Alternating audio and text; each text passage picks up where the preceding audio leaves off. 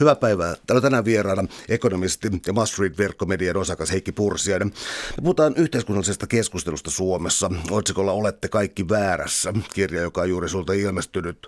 Tota, tässä käsitellään, tässä käsitellään montakin ihmistä ja ilmiöitä, palataan niihin kohta. Mutta tuossa alaotsikko on yhteiskunnallinen keskustelu Suomessa, joka on aika iso, ää, iso alaotsikko. Eli onko sekin yksittäinen tai montakin tekijää, jotka nimenomaan rampauttaa jollakin tavalla yhteiskunnallista keskustelua?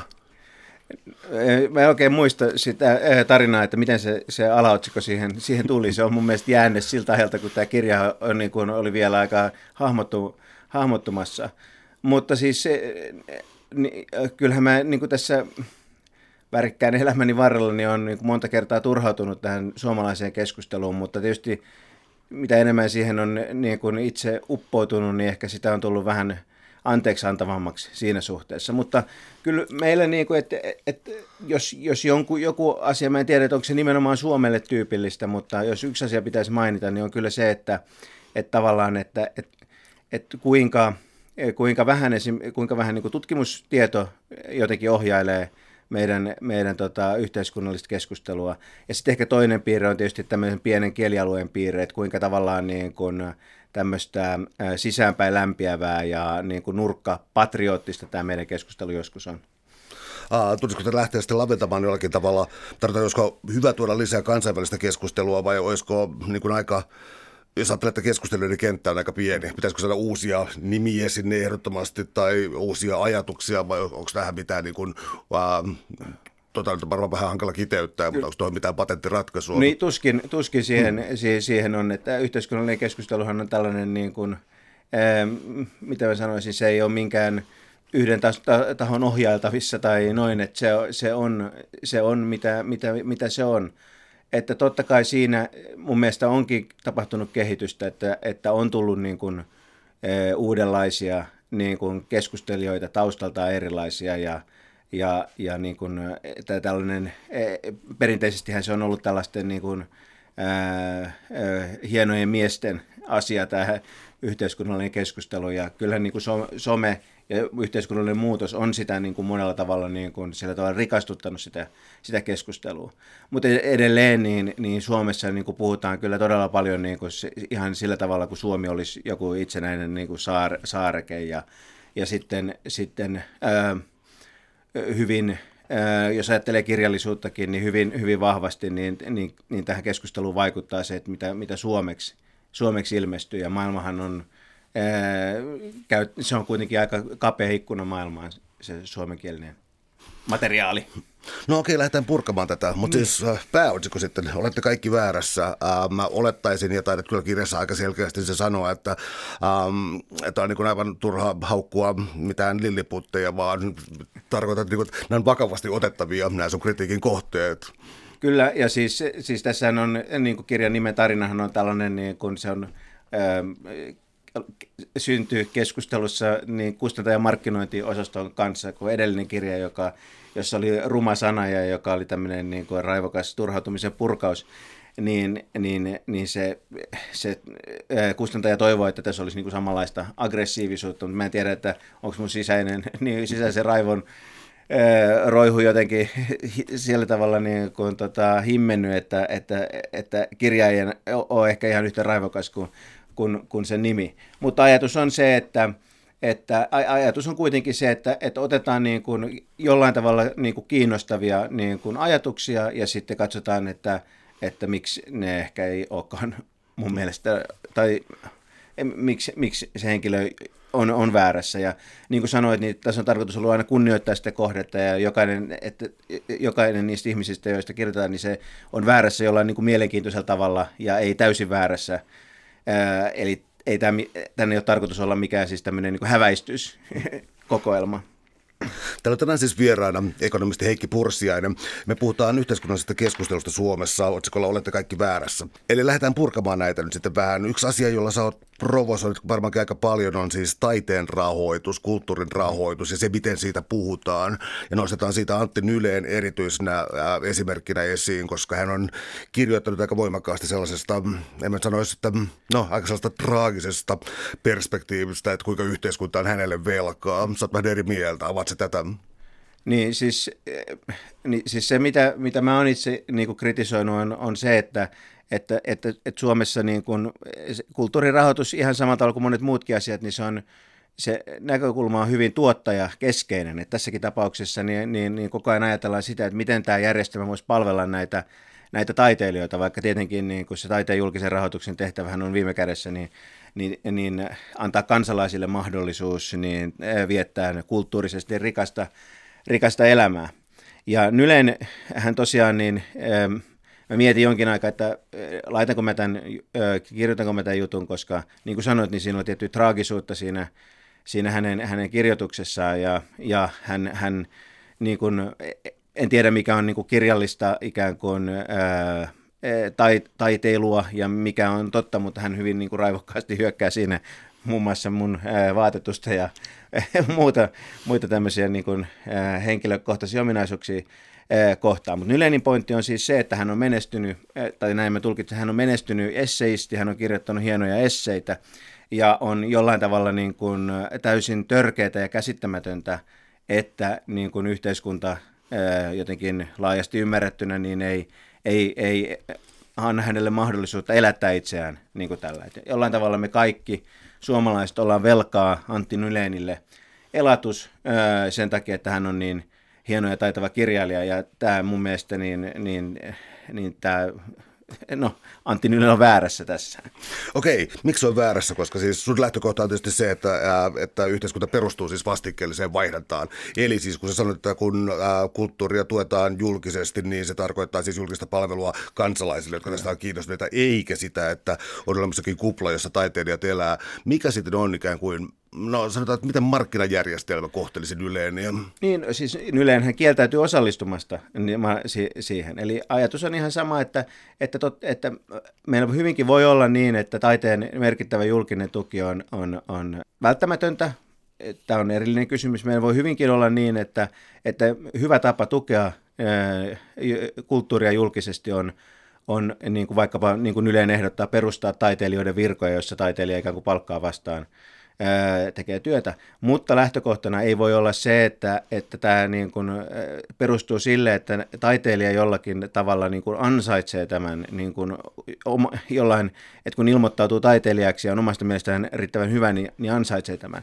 Vaan lähtökohtana on tietysti se, että tämän täytyy palvella niitä suomalaisia, jotka, jotka sitten joiden kulttuurielämän rikastuttaminen tämän taiteen on tämän taiteen tukemisen tehtävä. Ihan samalla tavalla kuin me ei palkata poliiseja sen vuoksi, että poliisit saisi elatuksen, eikä me palkata sairaanhoitajia sen takia, että sairaanhoitajat saisi elatuksen, vaan me palkataan poliiseja sen takia, että kadut pysyy turvallisina.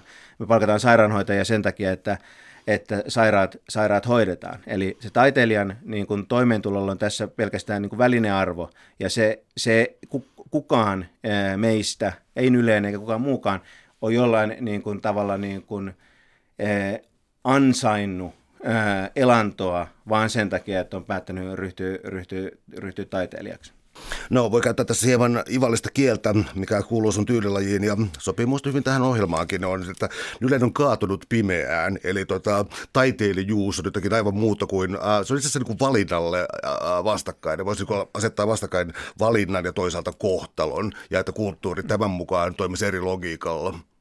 Niin, niin siis, niin, eli, eli siis se mitä, mikä, mitä mä sanon ää, ää, tavallaan Ylenille on se, että aikuisten ihmisten yhteiskunta perustuu siihen, että me kaikki tehdään jotain työtä, joka hyödyttää muita ihmisiä, muut ihmiset vastineeksi tarjoaa meille omaa, omaa työtään. Tämä tapahtuu tietysti hyvin monimutkaisesti, että me saadaan rahaa ja sillä rahalla me ostetaan niitä muiden palveluksia, mutta tämä on se, tämä on se idea. Ja yhteiskunta on totta kai, niin kuin, tai yhteiskunnan täytyy huolehtia niistä, jotka ei, joiden, joiden panos ei ole riittävän arvokas, että muut on siitä valmiit, valmiit maksamaan tarpeeksi ihmisen elatuksen saamiseksi. Se on totta kai selvä. Ja ö, koko meidän niin kuin hyvinvointivaltion idea on se, että niistä, joilla ei ole mitään tarjo- ei ole riittävän, riittävästi tarjottavaa muille, niin pidetään, pidetään, pidetään hyvää huolta.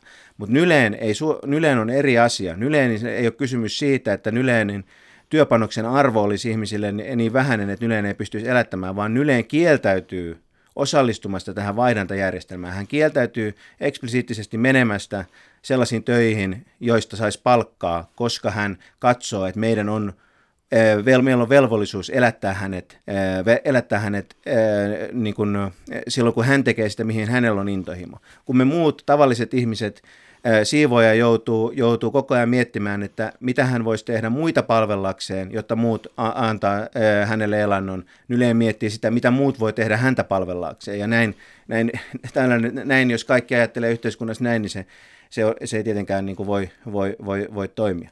Ja se on sun varsinainen kysymys, joka oli se, että, että, että, että Yle myös kiistää sen, että me ihmiset tekee valintoja. Yleni mielestäni on, on naurettava ajatus se, että, että hän valitsee olla menemättä töihin, tai että hän on valinnut taiteilijan uran, vaan se on ollut hänelle tämmöinen kaatuminen pime, pimeyteen. Hän on sitä mieltä, että on ylipäänsä naurettava ajatella, että ihmiset tekee valintoja, että ei ihmiset oikeasti tee valintoja.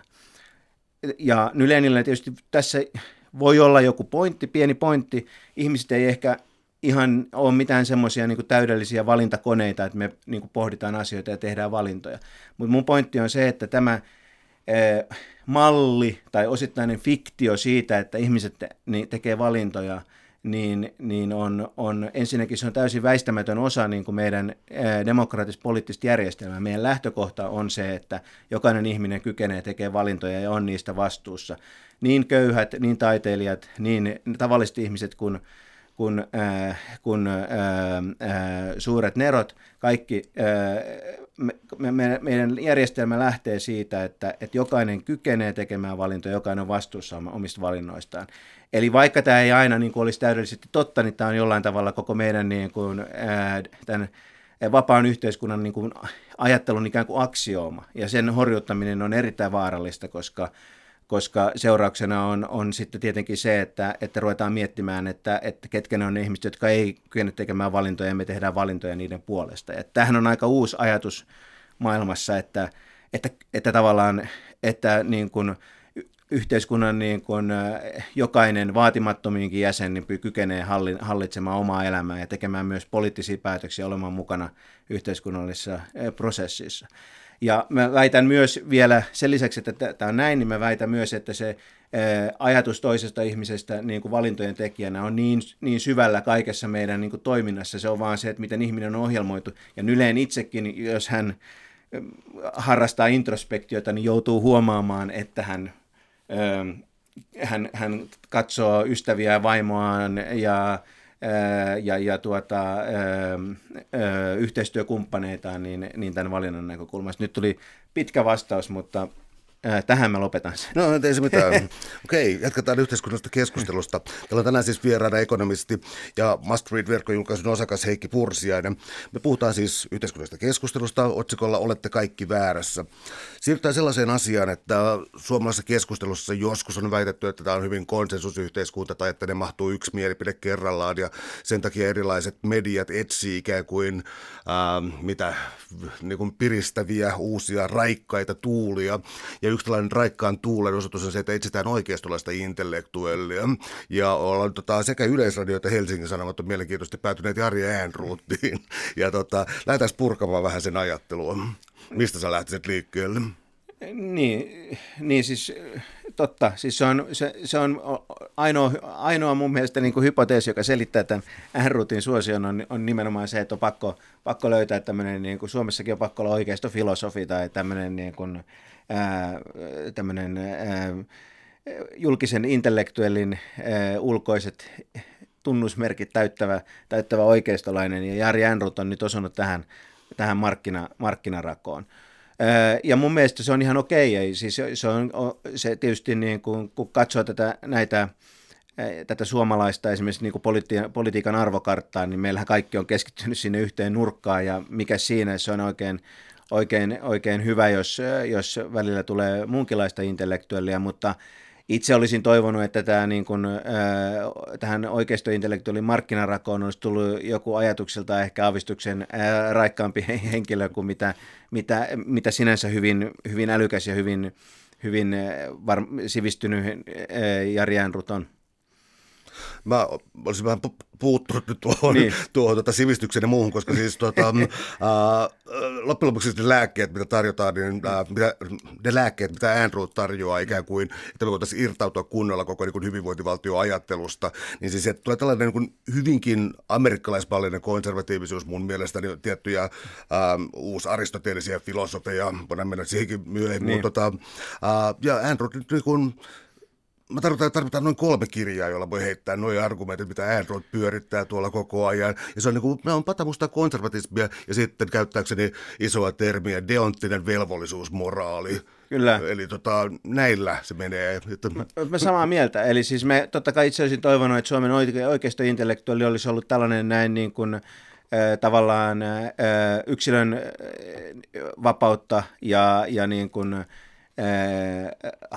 ikään kuin julkisen vallan rajallisuutta ja, ja, ja niin kuin, tämmöisten niin kuin spontaanien yhteisöjen jotenkin niin kuin vapaata, vapaata yhteiskuntaa edustava ikään kuin oikeustolaisuus. Ja Jari Äänrut on, niin kuin sä sanoit, niin se edustaa tällaista ikään kuin epämiellyttävintä oikeistolaisuuden haaraa, eli tämmöistä ää, ikään kuin paternalistista kurioikeistoa, jossa jossa siis lähtökohtana on, on se, että, että meidän on hyväksyttävä se, että eihän ne köyhät osaa itsestään huolehtia, vaan ne täytyy pakottaa eh, juoksemaan läskit pois ja niin kuin, eh, eh, pitämään poissa viinan ja muiden huonojen harrastusten parissa, niin teettämällä niitä työtä, niillä työtä vaikka, vaikka väkisin. Ja, ja, ja, että, ja että ajatus hänelle niin kuin, hänelle niin kuin ajatus siitä, siitä tota, että hyvinvointivaltiokritiikki tai tai eh, ison julkisen sektorin kritiikki ei lähde siitä, että, että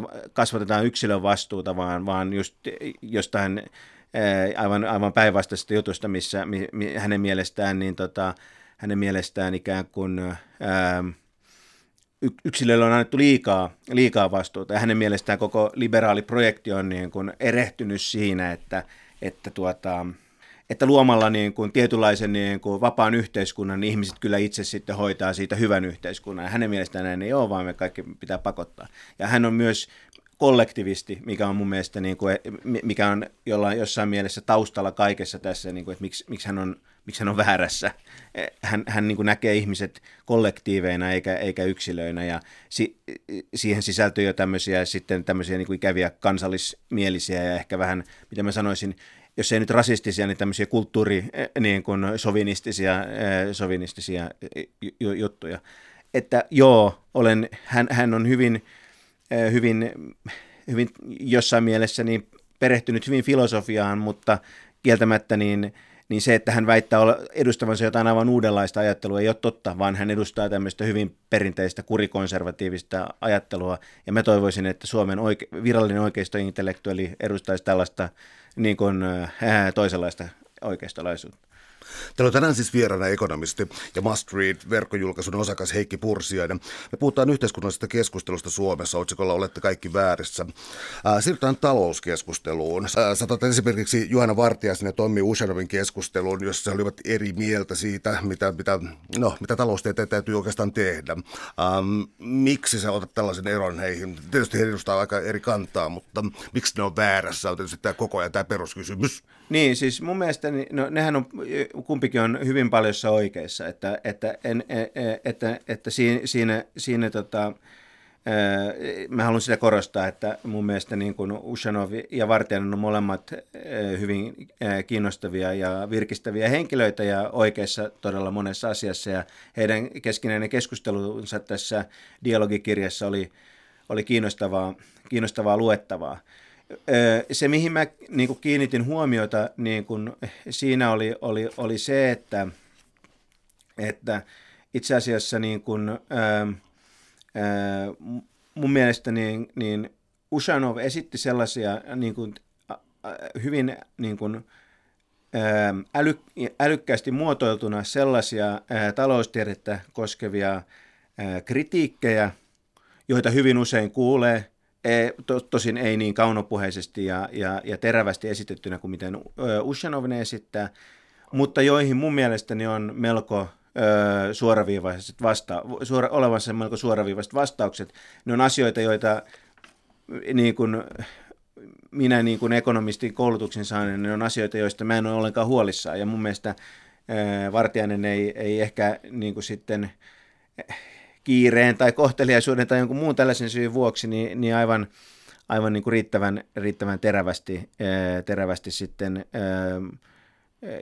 riittävän pontevasti ikään kuin sitten niin kuin va, ei vastannut näihin, näihin Ushanovin kritiikkeihin. Nyt oli monimutkaisesti sanottu, mutta ehkä tajusit jotain siitä. No, ja kuulijat. niin, niin, no niin just. Ää, tota, Otetaan vielä tästä Usenon keskustelusta niin. sellainen juttu, että ää, ne käyttää tota, ikään kuin valinnan teoriaa ja, ja, ja tota, tämän julkisen valinnan teoriaa ja peliteoriaa tässä hyväkseen, mutta on olemassa sellaiset asiat kuin, niin kuin legitiimi yhteiskuntajärjestys ja luottamus instituutioihin tai muihin ihmisiin. Mikä tässä menee pieleen sun mielestä? Niin, niin siis Ushanov, Ushanov ja, äh, esittää just, että tämmöinen aika tyypillinen niin taloustiedettä äh, koskeva kritiikki, että, että taloustiede, peliteoria – peliteoriaan perustuva taloustiede niin, niin mallintaa asioita tämmöisenä niin kuin,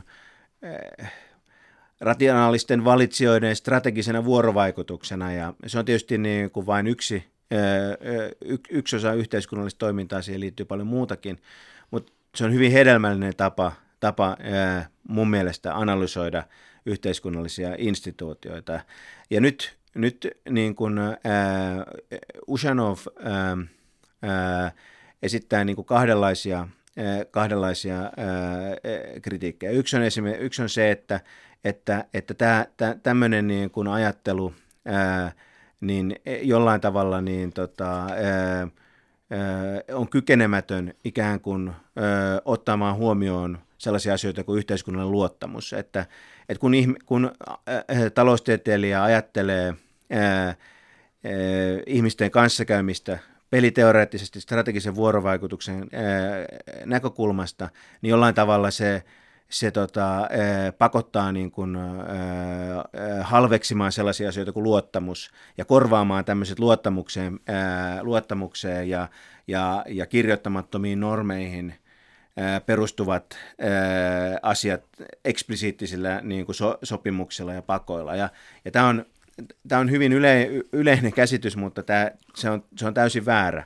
Eli, eli se, jos olisi näin, niin peliteoria olisi kyllä hyvin epäkiinnostava tapa ää, tarkastella asioita, mutta ei ole näin. Että on aivan ää, ikään kuin voi, voi ottaa pöydältä oikeastaan minkä tahansa peliteorian alkeisoppikirjan ja, ja siinä ehkä ei sivulla 10, mutta sivulla 37, niin, niin ää, kerrotaan se, että kuinka tällaiset, kuinka ää, voidaan niin kuin mallintaa peliteoreettisesti ää, tämän tyyppisiä asioita kuin luottamus ja, ja just kirjoittamattomat säännöt.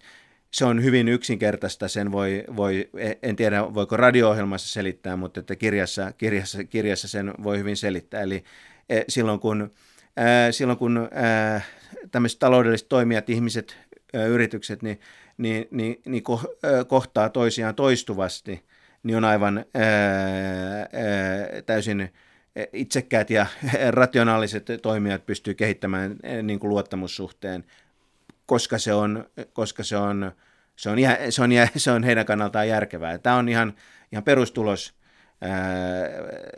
peliteoriassa, joten, joten on niin kuin ällistyttävä kritiikki tavallaan taloustiedettä kohtaan se, että se e, ei kykene niin kuin, e, ollenkaan käsittelemään tämmöisiä niin kuin luottamusta ja, ja kirjoittamattomia sääntöjä. Tämä on mun mielestä, niin kuin, ja tähän mun mielestä riittävän pontevasti niin, niin, niin Vartiainen ei, ei vastannut.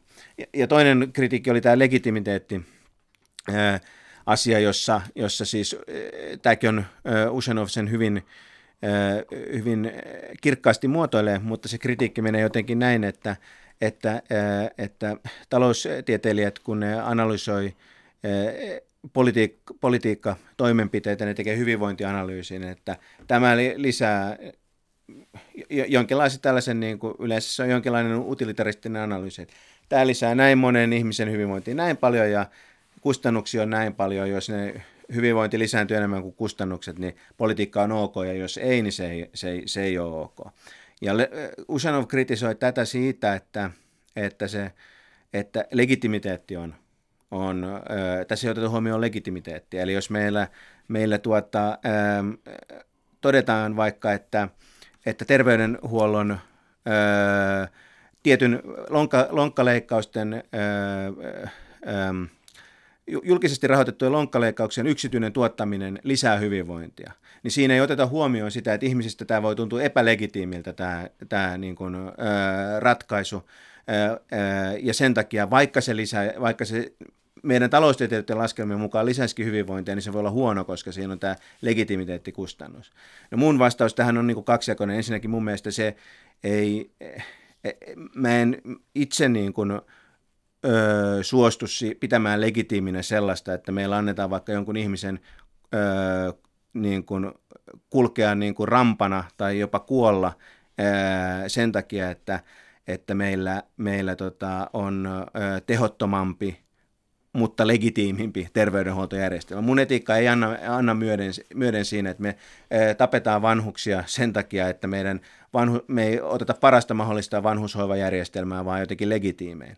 Ja mun toinen väite, joka on ehkä heikompi, on empiirisesti se, että mä en myöskään usko, että suurin osa ihmisistä pitää aidosti legitiiminen.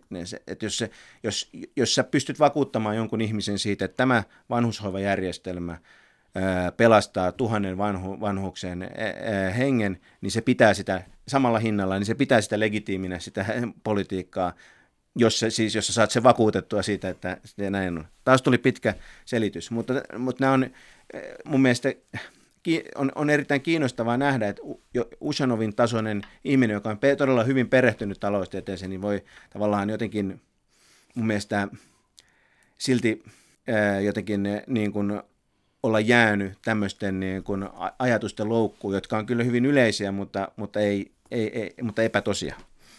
Täällä on tänään siis vieraana ekonomisti Heikki Pursiainen. Me puhutaan yhteiskunnallisesta keskustelusta Suomessa. Otsikolla olette kaikki väärässä, Heikki Pursiaisen uuden kirjan nimi. Uh, mä haluaisin painottaa tota seuraavaa osiota, koska tässä tota, luvun nimikirjassa on Millainen maailma ei ainakaan ole, jos ilmastonmuutoksen torjunta onnistuu. Ja tämä on mun mielestä sellainen, sä et hyökkää niin tässä ketään henkilöä vastaan ja, ja, ja tota, vaan tiettyä ajatusrakennelmaa vastaan. Tämä on mun mielestä niin kuin, tämän kirjan ehkä tärkein luku, mutta se on altis väärinkäsityksille tuon sun raflaavan kirjoitustyylin takia, ikään kuin sut voisi heittää jotenkin niin kuin ilmastonmuutoksen kieltäjiin tai muuta. Eli mä olisin tarttua tähän ja niin kuin pitää sitä, pitää sitä tota, No siis korostaa sitä, jos sallit, niin mun mielestä tämä on kirjan parhaita osia. Eli tota, Monilla on siis sellainen tunne siitä, että ilmastonmuutos on nyt torjuttava hinnalla millä hyvänsä. Mitä täytyy tehdä? Ne on siis muutettava koko yhteiskuntajärjestelmää, on muutettava asennetta kulutukseen, on palattava johonkin historialliseen tasapainoon ja niin eteenpäin ja niin eteenpäin. Sovitetaan aikamoista roskaa perustella. Niin, no mä haluan ainakin niin sen sanoa tähän alkuun, että todellakaan en ole mikään denialisti. Ilmastonmuutos on, on todellista ja, ja, ja sen eteen ei tehdä ollenkaan tarpeeksi. Ja on, on, on, on tehtävä enemmän ja on tehtävä, tehtävä, tehtävä nopeasti.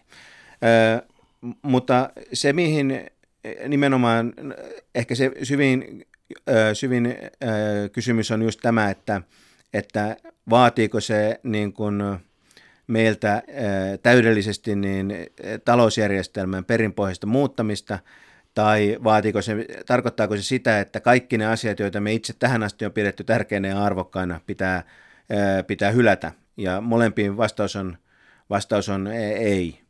Eli Tietysti voi olla niin, että ilmastonmuutoksessa niin kun sen torjunnassa epäonnistutaan ja tapahtuu joku kammottava katastrofi ja sitten tietysti niin kun all bets are off, että sitten voi, voi olla niin, että meidän yhteiskuntajärjestelmä murenee tai kaikki ne asiat, jotka meille oli, eh, oli, oli ennen tärkeitä, muuttuu tuhkaksi. Mutta siinä tapauksessa, että me, me oikeasti onnistutaan eh, torjumaan ilmastonmuutos ilman, että me köyhdytään rutiköyhiksi, niin, niin, niin missään tapauksessa niin talousjärjestelmän muuttamista ei, pidä, ei tarvitse tehdä, se, sehän olisi, olisi kammottava virhe – ainoa tapa oikeasti, oikeastaan, oikeasti torjua ilmastonmuutos kustannustehokkaasti on hinnoitella ne hiilipäästöt ja niin kuin antaa markkinatalouden hoitaa, hoitaa asia. Ja toinen niin kuin ehkä sy, jopa niin kuin jollain tavalla niin kuin syvempi filosofinen kysymys on se, että, että ilmastonmuutos tarkoittaa sitä, että, että me ollaan pikkusen köyhempiä, ehkä paljonkin köyhempiä kuin me luultiin. Mutta se, että me huomataan olemamme vähän köyhempiä, ei tietenkään tarkoita sitä, että, että meidän täytyy jotenkin luopua kaikista niistä asioista, mitkä meillä oli aikaisemmin tärkeitä. Eli jos mulla oli tässä tota, esimerkkinä tässä kirjassa sellainen kylä tai kaupunki, joka sijaitsee joen rannalla ja ne huomaa, että, että niiden to, toiminta onkin saastuttanut sitä jokea enemmän kuin ne luulee ja niiden on pakko, sen kaupungin asukkaiden on pakko investoida siihen, että, että päästöt vähenee, niin on pakko ehkä vähentää niin kuin tiettyjä aktiviteetteja, jotka tuottaa päästöjä niiden on pakko asettaa joku päästömaksu, joka niin kuin hoitaa sen, että se joki tulee kuntoon.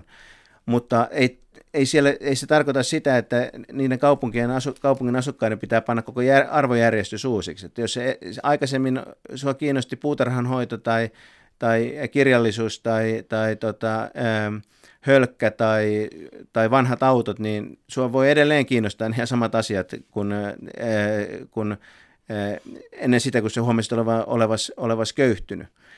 Se voi olla, että sä saat vähän vähemmän niitä asioita, niin kuin, ää, ainakin jonkin aikaa, mutta, mutta tietenkään, niin, tietenkään se, että, että meillä on käytettävissä vähemmän resursseja kuin me luultiin, niin ei tarkoita sitä, että me, e, e, me, me ollaan jotenkin, niin kuin kaikki se, mitä me ollaan aikaisemmin tehty, niin on, jotenkin ällöttävää ja niin kuin, kuvottavaa ja siitä täytyy, täytyy luopua.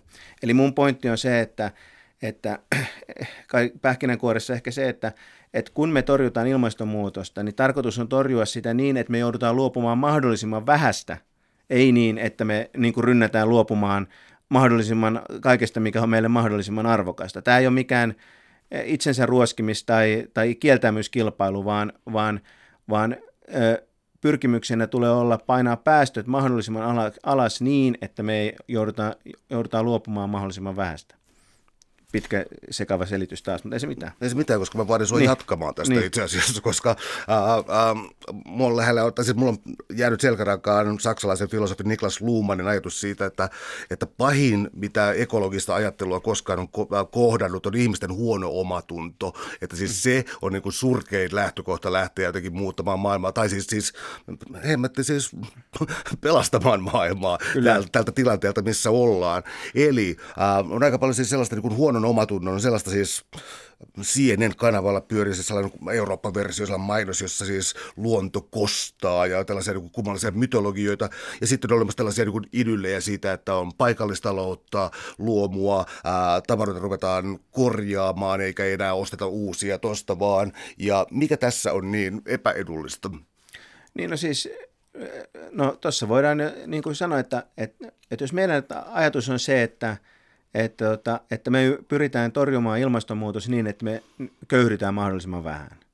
Niin jos, me, jos talous on paikallista, niin se köyhdyttää me, köyhdyttäisi meitä niin aivan uskomattomalla tavalla. Että jos ihminen vaivautuu katsomaan ympärille, tämä nyt on vähän erikoinen ympäristö, kun ollaan tässä radio, studiossa, mutta, mutta yli, yleensä niin melkein kaikki tavarat, joita ympärillä näkee, on tuotettu jossain, jossain muualla.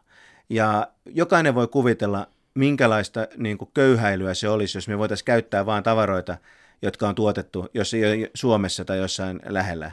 Se, se olisi sellaista, niin kuin, että juotaisiin kotikaljaa pahkakupista niin kuin tyyppistä e-, elämää ja, ja se olisi täysin järjetöntä ja se ei olisi myöskään laikaan ekologista, koska tietenkin niin ekologisinta on tuottaa asiat siellä, missä, missä niiden tuottaminen kuluttaa vähiten resursseja. Ja melkein kaikissa asioissa se paikka ei ole ei ole Suomi. Toinen on tämä tavaroiden korjaaminen, että jos että ennen vanhaan tavaroita korjattiin usein, ei suinkaan sen vuoksi, että oltiin jotenkin tasapainossa ja harmoniassa luonnon takia, vaan sen takia, että oltiin köyhiä. Ja, ja mun nähdäkseni se, että, että, että, että jos mietitään sitä niin kuin tätä ikään kuin meidän hyvinvoinnin logiikkaa, niin sehän tulee siitä, että meillä, meillä yksi työntekijä – työskentelee jättimäisessä, jättimäisessä tehtaassa, jossa, valmi, jossa, valmistetaan, jossa se pystyy valmistamaan päivässä miljoona kappaletta jotain hyödykettä. Ja sen takia se työntekijä niin on, on rikas, koska se on niin tuottava. Sen sijaan, jos meillä sitten niin kun, suuri osa työntekijöistä tekee sellaista työtä, että ne korjaa jotain niin kengänpohjia, niin sen tuotta, työn tuottavuus on hyvin alhainen. Ja jos, jos meidän talous muuttuu sellaiseksi, niin sitten me tiedetään varmasti, että me ollaan köyhdytty oikein roimasti. Ja se ei ole kovin, kovin, kovin toivottava asia. Eli koko ajan niin kuin tavoitteena, ei, tavoitteena ei ole, niin kuin, ei ole köyhtyä, vaan alentaa päästöjä. Ja nämä kaksi asiaa on eri asioita. Eli tota, mä vielä pusertaisin niin. tuosta, niin ää, eikö pointti sulla, tai tavallaan läpi tuon kirjan se, että olennaista on siis työnjako, ja siis kun on globaalit markkinat ja työnjako, niin se saattaa vaikuttaa tuhlailevalta kertakulutushyödykkeiden mm. takia, mutta, mutta se on oikeasti ekologisin vaihtoehto verrattuna siihen, että seitsemän miljardia ihmistä tekee jotenkin paikallisesti vaikkapa maataloutensa. Onko tämä tämä perusidea tässä? O, o, se on yksi perusideoista, että että, että tämä kansainvälinen työjako mahdollistaa sen, että, että resursseja käytetään, käytetään mahdollisimman, mahdollisimman tehokkaasti. Ja toki voi olla, että on tällä hetkellä paljon sellaista tuotantoa, jota ei ehkä kannattaisi olla, jos hiilipäästöt ja muut ympäristötuhot hinnoiteltaisiin kunnolla. Mutta, mutta vaikka näin tapahtuisi, niin on, on selvää, että minkäänlainen niin kuin järjellinen ikään kuin elintaso tälle ihmiskunnalle on mahdollista ainoastaan globaalin työjaon avulla. Eli ei, ei, ei, ei, kysymys ei edes ole oikeastaan siitä, että onko se ekologista vai ei, vaan siitä, että on, olisi täysin mahdotonta eh, niin kuin ylläpitää nykyistä eh, elintasoa saatikka ää, parantaa niiden miljardien maailman köyhien elintasoa siedettävälle tasolle ilman tätä globaalia markkinataloutta. Eli se on ihmiskunnan elinehto – ja paikalliseen talouteen siirtyminen ihan missä tahansa, ruoantuotannosta tai missä tahansa, niin se, se, on, se, on, ää, se on köyhyyden ja kurjuuden resepti ja, ja käytännössä se tarkoittaa sitä, että, että tämän kokoista ihmiskuntaa niin ei pystyttäisi elättämään. Täällä on tänään siis vieraana ekonomisti ja Must Read-verkkojulkaisun osakas Heikki Pursiainen. Me puhutaan yhteiskunnallisesta keskustelusta Suomessa. Otsikolla Olette kaikki väärässä, Heikki Pursiaisen kirjan, uuden kirjan nimi. Siirrytään nyt kolmanteen isoon teemaan oikeastaan, siis rahapolitiikka, siis se, miten ymmärretään, se miten ymmärretään siis, miksi tätä nyt pitäisi kutsua siis yhtä rahapolitiikkaa, finanssikapitalismia ja miten sitä nykyään, nykyään tulkitaan. Eli mä lainaan suoraan sun kirjan alaotsikkoa, mistä raha tulee ja miksi sillä ei ole kauheasti väliä liian.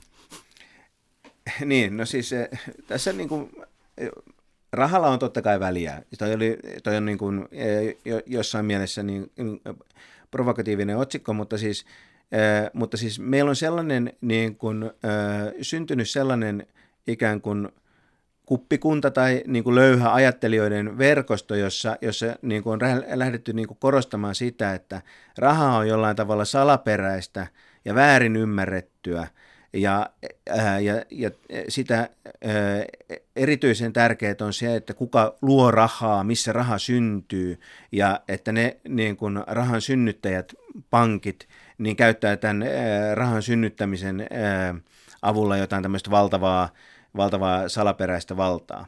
Ja näitä ajattelijoita, niin niitä on kaikenlaisia.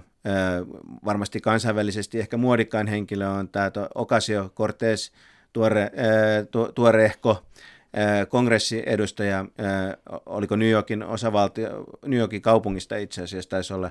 Ja sitten Suomessa tämän tyyppisiä juttuja, no viimeksi esitti tämä Linnanen ympäristö joku alan professori, niitä on esittänyt monet vasemmiston kansanedustajat ja, ja, ja niitä, se pulpahtelee pintaan, eh, pintaan koko ajan. Eli ajatuksena on se, että raha on tosiaan tämmöinen niin kuin mystinen, salaperäinen asia, joka on taloustieteessä täysin väärin ymmärretty, ja että tota, eh, meidän on nyt hyvin visusti tarkkailtava, että missä se raha syntyy, ja, ja, ja, ja, ja, ja katsottava, ne, löydettävä ne ikään kuin salaperäisen pahuuden ja vallan voimat, jotka sitä rahaa luo.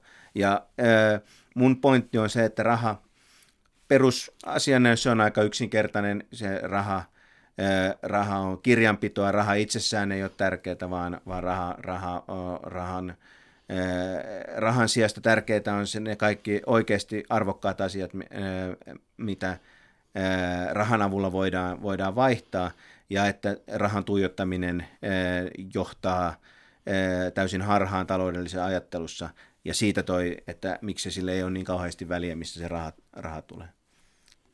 Tarvitsee pieni miettimistauon tähän niin. näin, koska tota, sun perusideana tässä myös siis se, että rahaa ei tarvitse ajatella siis niin itsenäisenä tekijänä tässä, mm. koska kysymys on kuitenkin vain siis niin yksittäisistä vaihdoista ja niiden ajallisista siirtymistä ja niin eteenpäin. Kysymys on koko ajan kuitenkin konkreettisista toimista, mutta jos ruvetaan puhumaan taas sitten jostakin yhden prosentin tai promillen omistajuudesta ja tällaisista asioista, niin ää, voiko tällaisista niin kuin ikään kuin yksittäisistä mikrotalousesimerkkeistä johtaa niin kovia, ää, niin kovia väittämiä, että tota, niin kovia väittämiä, että jotenkin niin kuin finanssipolitiikka tai siis ää, erilaiset, ää, sanotaan jotkut subprime-luotoilla kulkemista niin. muut, eikö tässä rahalogiikka toimi kuitenkin, vai, onko, vai mikä se vaihto sillä sun mielestä niin, on? Siis, siis totta kai niin kuin, kann, kannattaa olla sillä tavalla niin kuin, tarkka, että tietenkin niin kuin, rahalla on merkitystä ja rahapolitiikalla voidaan vaikuttaa ihmisten elämään. Mutta, äh, mutta kuitenkin niin, niin äh, silloinkin kun äh, puhutaan rahapolitiikasta, niin silloinkin tärkeää on se, että mitä tapahtuu ihmisten niille niin kuin todellisille asioille. Kuinka paljon ihmiset pystyy ostamaan ruokaa, kuin, millä, miten ne voi asua, onko ne, saako ne työtä ja niin poispäin. Nämä on ne, nämä on ne niin, niin kuin oikeasti tärkeät taloudelliset asiat. Ne ne kaikki ikävät asiat, joita me joudutaan tekemään, ja kaikki ne kivat asiat, joita me saadaan, se on se talouden, talouden ydin. Ruoka, asunnot, autot, kengät, ää, ulkomaanmatkat, ää, mikrofonit, ää, näiden ää, jakautuminen, tuotanto ja liikkuminen yhteiskunnassa on se, mikä mikä on tärkeää, koska se on se, missä ihmisten hyvinvointi, hyvinvointi syntyy. Raha on kiinnostavaa vain siinä määrin, kun se vaikuttaa niin kuin näihin, näihin, näihin, näihin asioihin. Tämä on se, niin kuin se, se tärkeä, tärkeä asia. Ja jos otetaan vaikka subprime-luotto asia, asia, niin totta kai siinähän, siinä tietysti tämä niin kuin pääomamarkkina, markkinoiden toiminta niin kuin oli olennaisessa osassa, mutta viime kädessä senkin, siinäkin kiinnostavaa oli se, että että, e, että mitä, mitä niin kuin ihmisten, ihmisten todelliselle kulutukselle, e, kulutukselle e, tapahtui. Ja, ja, ja niin kuin rahan tuijottaminen siinä niin on, on, on, on, rahalla on siinä merkitystä, mutta raha ei ole se joku, se, se ei ole se, se ei ole se, se, ei ole se tärkeä, tärkeä asia. Ja, kun me pu, ja se ongelma on se, että kun me puhutaan me puhu, meidän kielenkäytössä me puhutaan rahasta ikään kuin se olisi jotain arvokasta. Se on se, me puhutaan niin, että, että, että niin kuin, mä haluaisin lisää rahaa, kun oikeasti tarkoitetaan, että mä haluaisin lisää, kuluttaa lisää niin kuin tavaroita, tai me sanotaan, että, että valtio maksaa, ää, maksaa so, näin ja näin ää, paljon rahaa sosiaaliturvana, vaikka tietysti ajatus on se, että valtio ottaa meiltä ää, veronmaksajilta, me voidaan kuluttaa vähemmän asioita omiin tarpeisiimme, jotta joku muu pystyy kuluttamaan enemmän, rah, enemmän tyydyttämään paremmin omat tarpeensa. Eli siinä siirretään tulonsiirtojärjestelmänkin pointti on siirtää jotain, jotain, jotain niin kuin konkreettista hyvinvointia tuottavaa kulutusta paikasta toiseen. Ja, se, se, ja tämä on, niin kuin se, niin kuin, tämä on niin kuin se tärkeä asia, että, että, että jos, me, jos me luodaan rahaa niin sillä ei sinänsä ole mitään väliä. Kukaan ei, maailmassa ei ole enempää näitä hyviä, hyviä asioita kenellekään, kun tulee, tulee rahaa lisää. Ja, ja monesti nämä rahamystikot, niin niillä, niillä tämä, niin, tä, tä, tätä ne ei ymmärrä, vaan ne ajattelee just niin, että hei, perustetaan sellainen perustulo, että tulostetaan kaikille ihmisille tosi paljon rahaa. Ja sitten tietenkin näin voidaan tehdä, mutta hyvien asioiden maailma, määrä maailmassa ei lisäänny ollenkaan sillä, että me jaetaan, jaetaan rahaa. Se totta kai voi jollain tavalla, niin kuin vaiku, jollain tavalla vaikuttaa siihen, miten hyvät asiat jakautuu, jakautuu maailmassa, mutta, mutta niin kuin, se ei tässä mielessä niin kuin eroa mist, mitenkään, se on vain tosi huono tapa verottaa, verottaa ja te, tehdä tulonsiirtoja.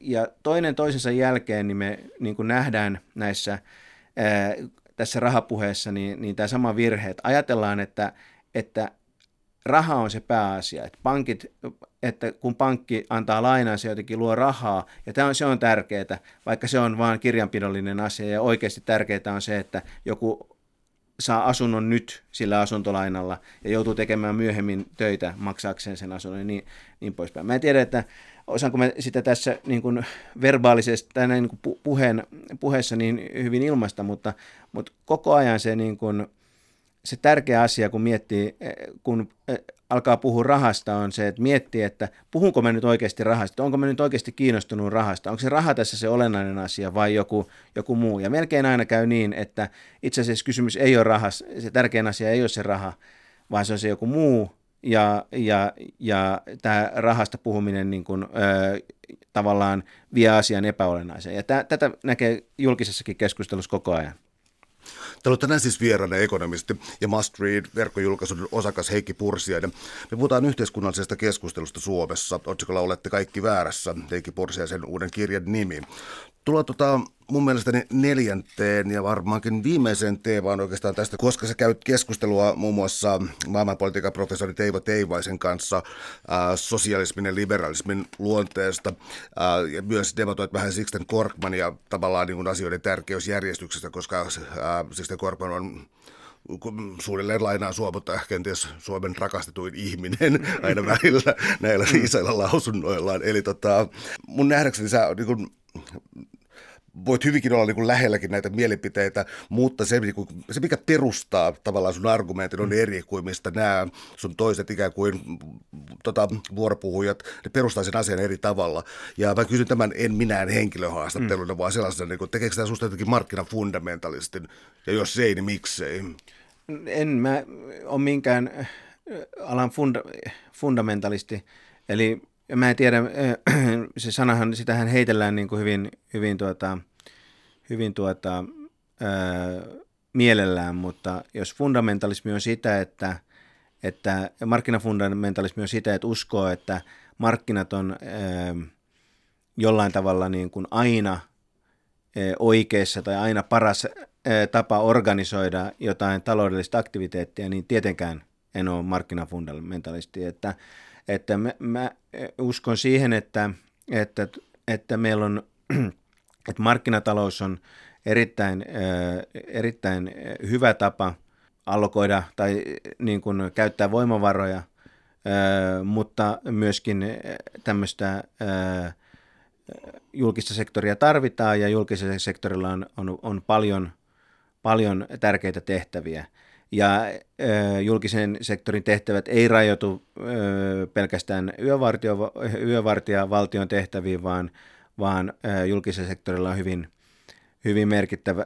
Sitä tarvitaan myös niin kuin koulutukseen ja hyvinvointiin valtion palvelujen järjestämiseen. Eli tässä mielessä en ole markkinafundamentalisti. Se, mitä mä oon, on, miten mä ajattelen asian, on, on, on se, että, että, että julkisella sektorilla – on ö, hyvin laaja joukko tehtäviä, mutta se on kuitenkin rajoitettu ö, joukko tehtäviä. Eli on tiettyjä asioita, joita vain julkinen sektori voi tehdä, ja julkisen sektorin ö, täytyy, täytyy, ö, täytyy tehdä nämä asiat, mutta Öö, mutta on, sitten on selvä raja, että tietyt tehtävät ei kuulu julkiselle sektorille. Eli ei, mä en ole markkinafundamentalisti, vaan mä, mä ö, on, vaan ajattelen niin, että on, on, on sel, selkeä työnjako julkisen sektorin ja markkinatalouden välillä eh, ja että julkisen sektorin eh, toimiminen sillä alueella, missä, missä, missä, missä markkinatalous on parempi, niin se on, se on, se, se on, se on väärin, se, on, se, on, se johtaa, johtaa huonoon, huonoon resurssien käyttöön ja, ja päinvastoin myös, että, että, että en, en usko, että, että terveydenhuoltojärjestelmää voidaan jättää niin kuin markkinatalouden ho- hoidettavaksi. Tarkoittaa tähän Teivo Teivaiseen, tämä on vähän henkilökohtainen debatti kyllä, mm. mutta siis pointti. Ähm, sosiaali, sosialisti ei voi olla liberaali. Ja mä ymmärrän, mm. että tämä sosialisti tässä Teivaisella ja sun kielen käytössä ei suinkaan tarkoita mitään totalitaarisia järjestelmiä eikä mitään sellaista, ei. vaan niin nyky, so, nykydemokraattinen sosialisti ja nykydemokraattinen mm. liberaali, sun mielestä ne ei mene yhteen kuitenkaan.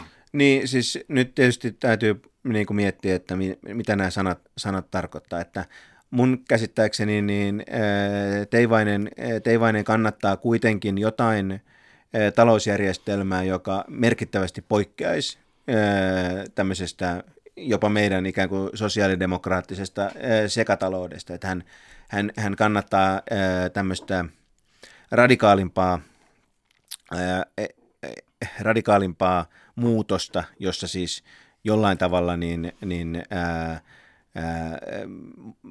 voimavarat kohdentuisi enemmän tämmöisen niin kuin, demokraattisen prosessin kautta kuin markkinaprosessin. Eli siinä mielessä niin, niin mun mielestä kysymys ei ole siitä, että voiko esimerkiksi SDPn kannattaja olla liberaali. Uskon, että, että se hyvinkin on mahdollista, vaikka ei ehkä kauhean yleistä, vaan kysymys on siitä, että voiko kannattaa tällaista niin kuin, ää, minkä mä laittaisin lainausmerkkeihin, demokraattista taloutta ja olla liberaalia, nähdäkseni ei.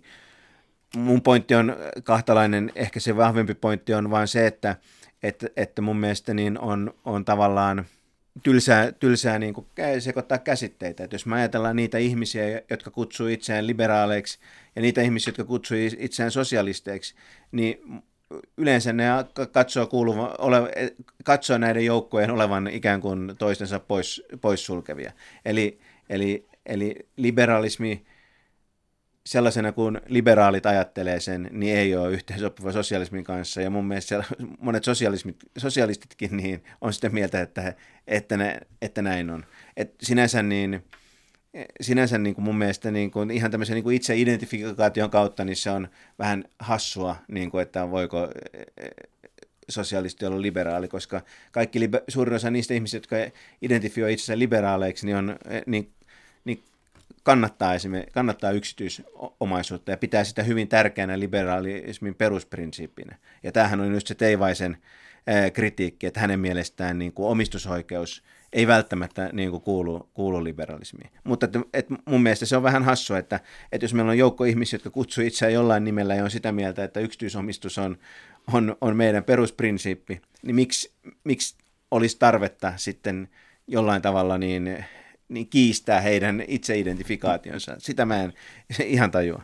No otetaan niin. tästä vielä kiinni siis tämä, koska äh, vaalikoneet eduskuntavaalien jälkeen nyt vaalikoneessa voi nätisti katsoa, onko, onko konservatiivi vai liberaali ja hetkinen, oikein niin, vasemmistolainen. Niin. Mä tarkoitan, että äh, liberaali ikään kuin yksilöstä käytettynä nimenä liberaali, äh, onko se se niin kuin, No siis mä johdattelen, siis mun mielestä se on yksi virheellinen termi, tai se, joka vaatii selkeyttä. Niin, no mä, mä olen samaa mieltä, että mun mielestä niin, eh, puhutaan vaan jostain, eh, puhutaan, että ehkä me tarvitaan joku nimi sellaiselle ihmiselle, joka on sitä mieltä, että, että, että, eh, että valtion ei pidä puuttua siihen, että, että tota, kenen kanssa sä solmit parisuhteen tai avioliiton – mutta sä oot sitä mieltä, että valtio voi kollektivisoida kyllä sun omaisuuden.